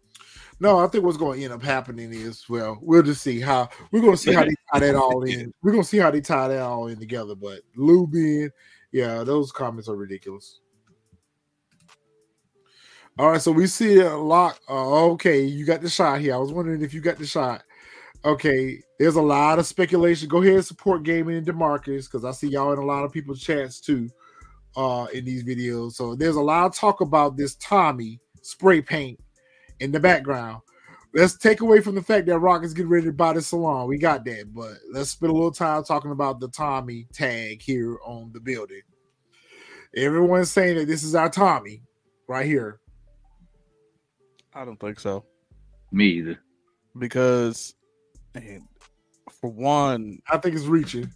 I think it's reaching. I just, I think it just happened to be there. They probably just throwing like that just to, you know, just to mess with people. Because, Yeah. Talking, just to get us talking. yeah, because if I remember correctly, Tommy was younger than Kanan, right? I think Tommy. I don't think- know. I don't know if they ever really told us the age difference between Tommy and Ghost. I got to go back and watch it. I I feel always like felt like Ghost was the oldest though. I feel like they were like they were younger than him. Either way, I don't believe that they ain't got nothing to do with Tommy. That, yeah, it's just an Easter egg, and that's it. They just happen to put that there because Tommy is to- on. just to get us talking, just to get Yeah, the just to get fans, talking, just to get I the fans geeked up about. Oh shit, we getting ready to see Tommy and Ghost. Yeah. Do you think Raq realizes that at this point she being watched? I don't think. I think. think she got it's- idea she being watched. I don't think she knew right there they was watching her. Yeah, maybe Because I think right at some here. Point, I like, think I they- might have skipped the scene. I think at some point she would have looked over there, like if she really thought that that's what it was. So Kanan and Famous, they got that money. Famous like, uh, yo, K, uh, somebody watching us. And there go that Hmm. crazy, scary Michael Myers. Michael Man, Myers. man, That is exactly man. how he is. He's standing Michael there like Michael Myers for real. That man Jason. Even Jason from That Jason dude is super, super creepy. That man just standing there. Yeah, at that point, if I don't care if I'm Kanan, but here's but this this is the part that baffled me, and I was trying to figure this out. How did Kanan know that was Unique's brother? Because he said that to famous. He said, "Oh, he said that's Ronnie, that's Unique's brother." How did he know that though? I guess everybody know who he is. Streets probably talking. You Yeah, know, the streets his name he probably is. his name probably Everybody rings. His and, name- and Kanan in the streets. So the streets probably talking. Yeah. And and it seemed like Ronnie's name was probably was ringing before he went to jail, and now that he's out, it is definitely back uh, bouncing off the streets. But then if that's the case, how the hell Raq, Lou, and Marv, nobody knows that uh Ronnie has his out. Like that's that's that's why when he said it, I was like, because you remember Ron uh, blah, blah, you remember Kanan and Juke was the, actually in the hospital room watching the uh the news report about the inmates being released. Oh yeah, that's right, that's right, that's right. But I didn't think they said their name though. I thought they just said people got out. Not in that clip, Oh, but it, it, it's implied. It's Okay. implied that that's how he probably knows. gotcha. It's Mhm. implied. But either Yep. way, I, I would have did exactly what Kanan and Famous did. Man, let's get in the house. Cause this crazy man standing here looking at us. I'd have like, hey yo, we gotta strap up. This nigga D- I, right that's here how I, I would be like, yo, yeah, we got to strap up because this dude with the strap up. mustache Yeah. This dude with here, these glasses and the mustache. and the mustache over is here like you don't look wild safe. creepy.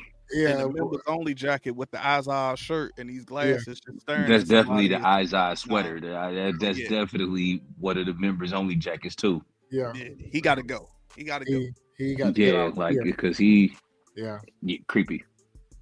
All right. So we see this this this Fruit Loop is standing there stalking Kanan and um famous. Now the better question I would have had fresh was how he know where Kanan them staying at. Mm. Again, You know what? That's a, that's a I great got the same- question. It's implied that he's been following everyone.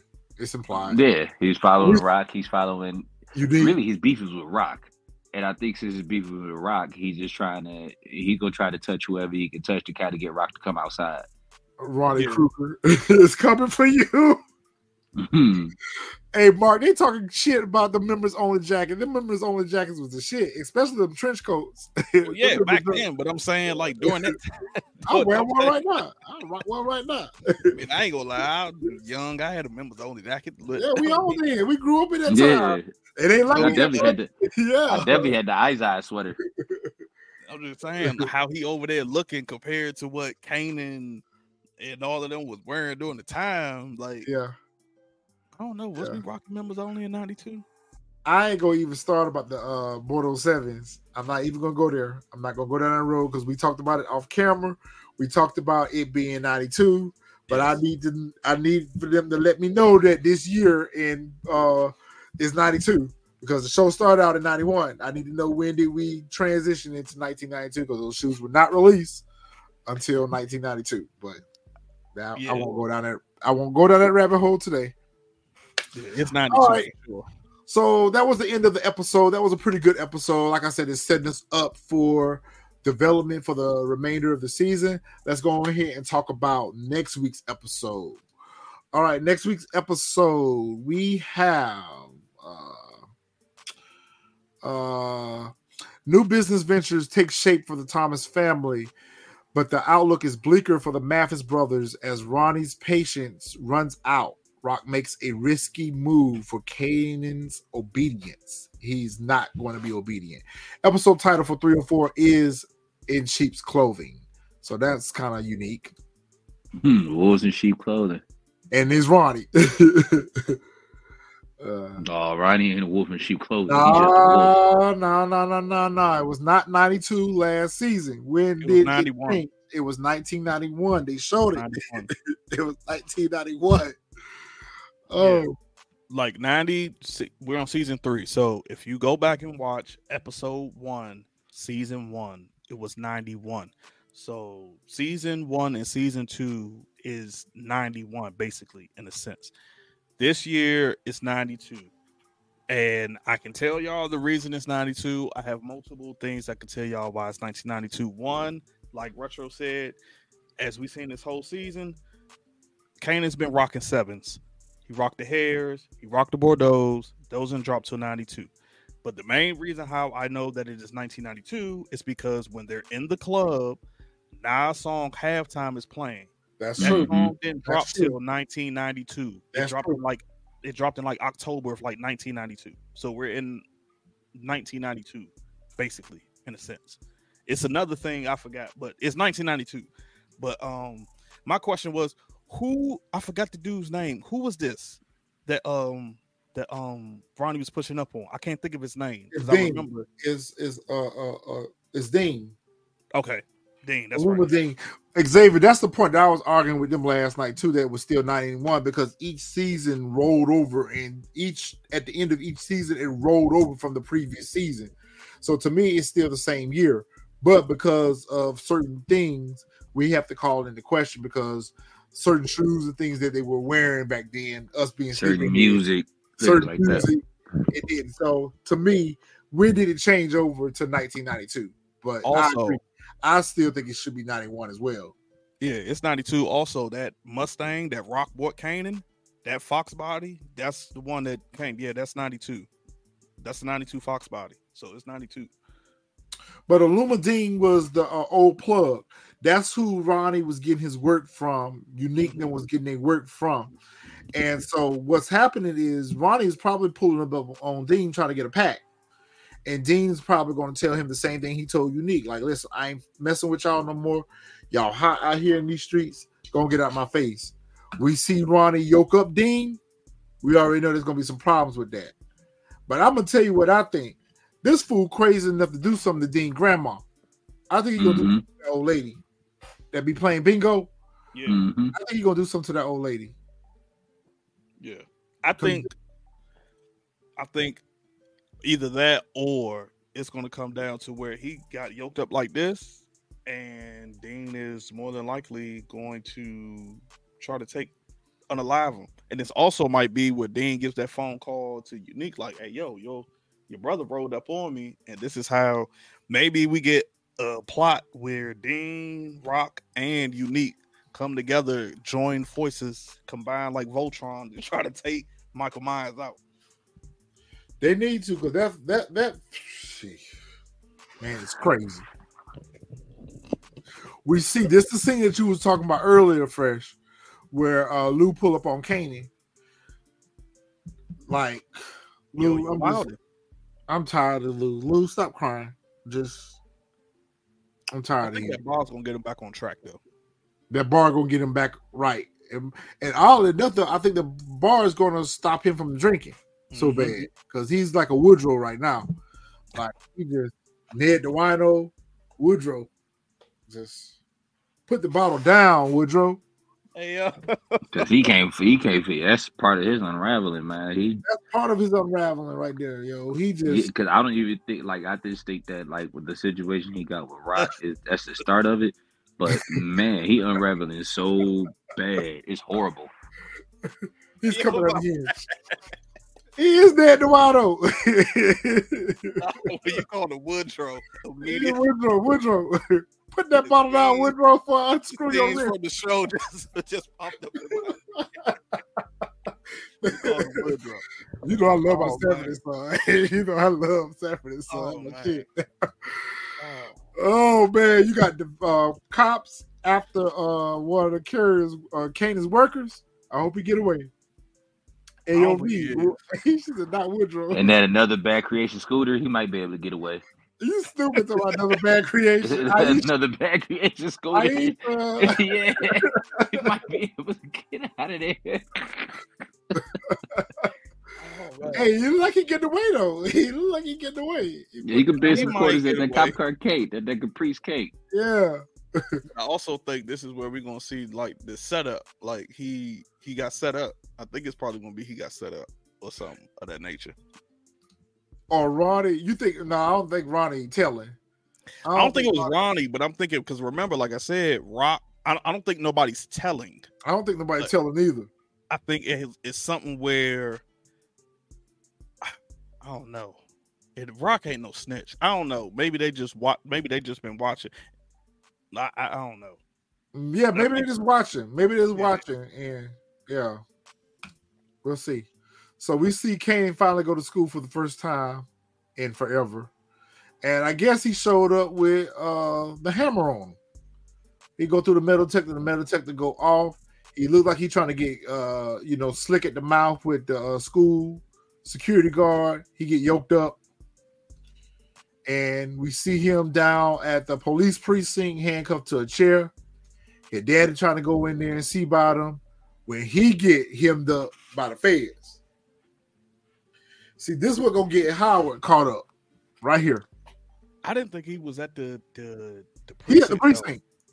He's at the I thought he was. I thought he was just uh arrested by the school officer, and then he was still at the school. uh-uh when uh because I couldn't get the screenshot for it, but right when um Detective Howard's getting ready to go in this door, Kanan's on the other side of this door. This is where Kanan's at. Kanan's on the other side of this door when Howard is getting ready to go through here, but they stopped him before he could go through the door. And I didn't get to hear what they were asking him. You know, Detective Howard, can we speak with you for a minute? That was all they said to him. You know what? Now that I'm Kanan's at the precinct. I'm thinking they don't have nothing to do with Kanan. I'm thinking they don't have nothing to do with um Raq.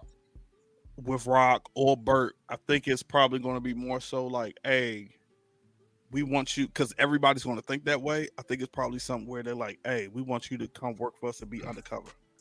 I thought about that too, Demarcus. Maybe it was Paul telling, but why would he? I mean, he getting paid, Yep. and he getting paid more than what he was getting paid by pushing them envelopes. He's making a hell of a lot more. Yeah, I thought about that too, though. That maybe he was the one telling.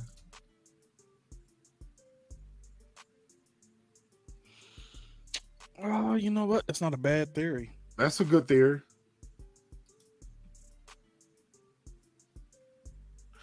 I think that too, Nicole, because you see Kanan is back at the house. I think after he get hemmed up, so you might be right about that. Then maybe it's all uh, a play to get Kanan to come back home to keep him under control. Mm, Could be. It's definitely something Raq could do. I mean, I still don't see how they how she gonna make him come back home when she couldn't make him come back home now. I don't know. He's probably gonna be on some kind of truancy or house arrest type deal. I was about to say it ain't gonna be gotta- truancy if he had the strap. You got to be up under your. You got to go back home. It's gonna probably could be some type of stipulations on there if you go see the judge or something like that. Not the judge, but That's a wash and repeat support game, and uh, I, I can't see Kanan dropping Howard. But what I think is going to happen with Howard is I think Howard is going to go out and I think he's going to go out on for Kanan.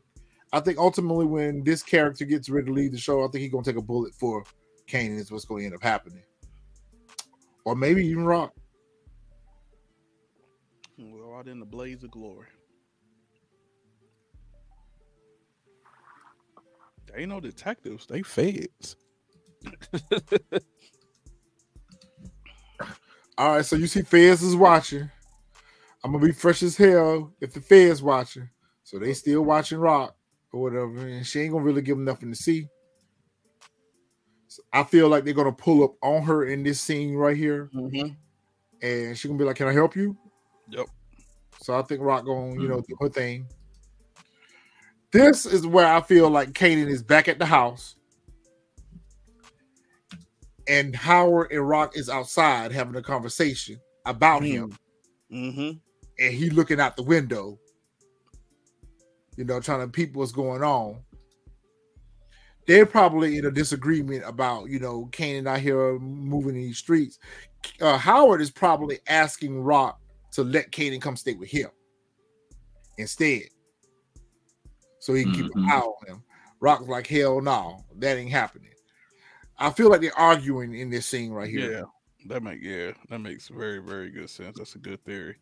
Uh, support game and the reason why Ronnie is not on their radar is because Ronnie hasn't showed anything as well as Unique is not on their radar because they haven't shown anything along the um the spectrum, quote unquote. Because remember, Unique was working for Raq, so since she in the bed with the Italians, that's all they that's all they focused on right now. I feel like in this scene right here, Unique is confronting um, Ronnie. I think they're getting ready to have some words about Raq. Actually, let me rephrase that. I think Ronnie is going to confront Unique. Yeah, I was about to say. That's what I was about to say. That's definitely what he about to do. Like, probably man, spill the beans to the baby mama too. like I know what you're doing. He already done that. I yeah, I know a he said it. Supply of Honey Nut Cheerios, and if I don't get it, I'm telling Pernessa what's going on, so I want my. Shit, he already telling. honey nut cherry. But he wasn't specific. I think he will break down to the specifics next time. This cupcake. I'm telling y'all. I'm talking about he playing her. He's in love. He is in love, head over heels in love. He gonna take a bullet for Raq. Oh, he definitely love her he gonna take Ronnie out for Raq. What are you talking about? because when oh, because when um my man was like, you can't help uh when he went to when he went to the Chinese joint, and he was like, well, you can't help who you fall in love with. Your unique had said something, and I think it was referring to Raq. Okay, so this scene right here, two things I feel like is happening in this scene. Either Ronnie has broke into Raq's house and he's going to try to harm her with this butcher knife, and Unique is going to have to end up saving her and maybe unaliving his own brother. But I know it's too soon for us to unalive Ron- Ronnie because we still have episodes with him and um um um what's his name Who you talking about? Which one? Ishmael Pops Snap Oh yeah, snaps and pops. Yeah, snap and pop. and we see that uh, uh, Ronnie still has to give Kanan a brick. I saw I Mhm. saw that in one of the trailers as well. So But either he's trying to unalive Raq in this scene right here with this knife, or he's going to unalive Dean's grandmother. But do we know this is for sure Ronnie though? Implied. I mean, for real, for real, it might not even. I don't know. He might be. I, I, and at this point, I have no clue with Ronnie. Like I said, that man is crazy. Man is silence of the lamb. So Man, I don't. crazy. The man is You can't even predict stuff with him. So I, I gave up trying to predict stuff with him. Like, Well, I'm going to lean more towards either if he's not in Raq's place trying to harm her, he's at uh, Azumadin's grandmother's house and getting ready to harm that lady. Cutting up some lime, I guess, to kill the, the blood cells off the. the. No, I think whoever's house because he picks the knife up off of the cutting board. So whoever it was was cutting up an apple. And I said, you know, that would be a good snack for an old lady to eat a cut up apple. And so I think that it's at Azumadin's place. And he's either getting ready to unalive Azumadin and the grandmother, or it's the grandmother. I lean more towards he's probably getting ready to un- maybe uh, Azumadin lives with the grandmother and he's getting ready to unalive both of them, but we'll see. Yeah, We'll see somebody's what getting unalive. The streets Someone- need a body. Yeah, someone's getting unalive. Someone's getting unalive. Speaking of unalive, do y'all think that the bouncer from the club is out of here? Oh, I think he Yep. gone. Once he once he punched his head in that door, that was a wrap. Okay. Yeah, way too many times. Yes, way too many times. Way too many times, right? Maybe if it was one or two, he would just been unconscious. But yeah, I think It's the mustache. it's some glasses. Yes, some damn It's glass. a combination of both. In itself is just threatening. It's just threatening. so we see that Roddy is actually going to confront Kanan next week and pull up on him. So I I wonder what this conversation is going to be about. About his mother. Or it's to be about this work. I think it's going to be about this work. Mhm. I think Well, I gonna remember- unique about his mother and confronting Kanan about this work. Yeah, because I remember in the trailer he says to him, "Are you, I think he said he, I, I can't remember, but I remember he asked him, "Was he working for Raq?" Yeah, he was asked. Him, Yeah, was he, He asked him, that, "Was you working for Raq?" Yeah, And Kanan was like, he was on his own. Like I don't work for nobody. In that scene right there, that's exactly what he say to him. Hey, that's a good point. Support gaming. Uh, Kanan did uh, unalive an old lady for no reason. I mean, for no reason whatsoever, than to take shelter in her apartment. And Ronnie gonna do the Kanan crazy too. to Azumadine. Yeah, he learned it from this nut right here. He learned it Mhm. from this nut. Man, we know y'all watching. I just want to put that out there. Yeah, we know a lot of people watching. We'll see some more videos up this week about some of our theories. Everybody watching. The, the is watching. and we're going to get introduced to our new characters this week in this episode. Uh, Snap and Pop, Snap, Crackle and Pop, Rice Krispies. We're going to get introduced to Rice Krispies. Uh, Bump, Bunk from The Wire. We get ready to beat Yeah, Bunk. I'm about to say that is bump. Bunk said he got tired working for the police in Baltimore. He don't move to New York and start moving weight. It's bump. Oh, Bunk. Shout out. If y'all don't know, we love The Wire. we absolutely love man, we gonna see McNulty next. What that is, bump. Yeah. I I'm really excited about um uh Bunk joining the cast. She I'm thinking- yeah. No, that wasn't him that said that. It was That- No, that's that was the mayor. Davis. The mayor Yeah, is That yeah, was, that was Davis. Clay Davis. Yeah, Clay Davis. Yeah, That was Clay Davis. Say that. That's one of my favorite joints. I say that all the time. Yeah. She. Shut up. Here, Emphasis on it. out here working, yo. I can't wait to see him in power, yo. And I hope they keep his character around. I have a feeling that he's gonna be like Cartier. Like we probably gonna get him to like the Uh-uh, end of the season. no, no, no, no, no. I Don't just do have that. that feeling. I have that feeling because remember, I thought Cartier was still. I thought Cartier was Ishmael going to be around for a Thank you, um, Demarcus. Yep. and I just got the strangest feeling by like, bef- if not by, if not before, by episode ten, like yeah, his character is gone. That would be dope, Demarcus, if we do get a scene with Ishmael Snaps and Dean, because both of them were from The Wire.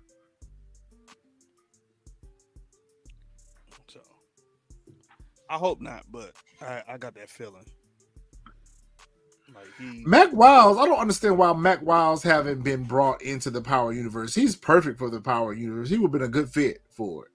Him and Brody. Brody would have been a good fit for the Power Universe too. I would have liked to seen him in one of these uh, spinoffs. And Snoop.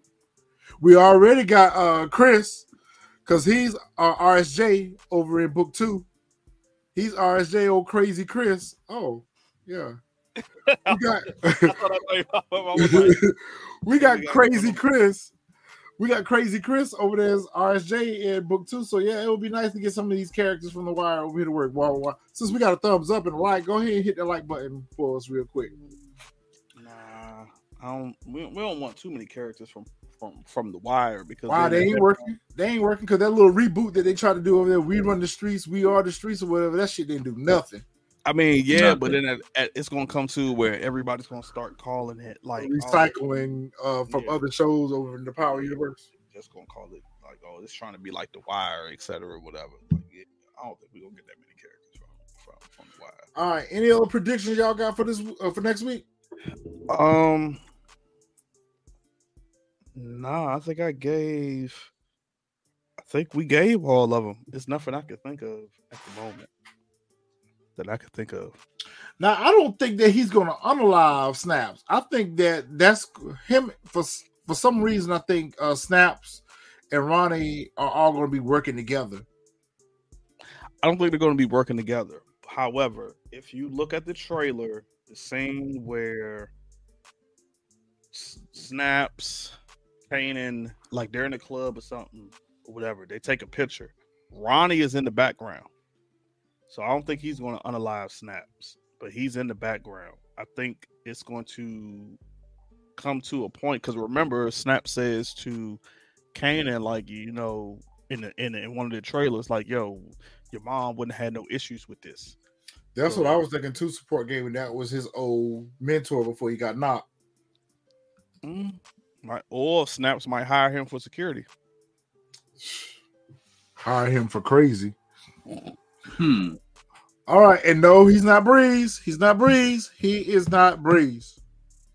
He's not Breeze. No, we're not putting Man Boy as Breeze like that. Nah, he's not No. Breeze. He's No. not Breeze. No, no, no, no, no, no. no. Oh, Mark got a good one right there. Before before we go, Yeah, put that one up. Snaps probably could have been one of the people that got out because of the crooked cop. Yeah. So in this roundup, we're gonna get we're gonna get introduced to D Wiz's brother because I feel like he was one of the ones that was released as well. Because Mhm. remember, the mother said that he was locked up upstate for his natural life yeah, or whatever when she was talking about it. So I think all of them are part of that that dirty cop. So Yeah. that that's a good one, Mark. We agree. Yeah, I think uh, I think matter of fact that might get us to a lot of new um new characters because of the crooked cop. But you know what, AOV, I wouldn't mind seeing uh, Snoop in the Power Universe too, but not on this show. Maybe book two or Force, actually. Yeah. I could see her on Force running with D Mac, and I could see her being a uh, running with Tariq them on book two. I would put her on book two before book before four. Yeah, I'll put her on book two. I would put her on book two before. I would rather see her on Force though. She probably look good on Raising Kanan too. She would look good in uh, Force running with D Mac because D Mac needs somebody that, that got some. D Mac need to go, but that's a whole nother. Yeah, that's a whole nother episode. yeah, not get a whole nother episode. Yeah. If D Will's brother was played by Mac Wiles, I would like that too. I, I actually would like to see Mac Wiles on Power. It would be dope if they let him play the young ghost. That would be dope if they let him play the young ghost. I liked him as Michael in the uh, last season of Power. I mean, last season of The Wire. Because he was coming into his own. Snoop would be J- jukebox mentor. She sure would be, and wow. love interest, and love interest. That's true. All right, fam. We appreciate y'all hanging out with us tonight on this good Sunday. Y'all make sure on y'all way out, y'all hit that like button on y'all way out. Hit the subscribe button. Hit your bell notification so y'all can know when we come back and post new content. Hit our community wall. We like to keep these discussions going. Those of you who are in the chat that's complaining about our intro that is too long, fast forward it. We're not changing our intro for anyone. So, other than that, we appreciate those who come through and check out us and hang out with us every Sunday we love you guys. You guys are great. And we will talk to you all next week. Fellas, y'all got anything else? All I was gonna say was we're gonna drop some more, we're gonna drop some more stuff this week. So y'all just be on the lookout. All right, y'all. Have a great week, everyone. Happy holidays.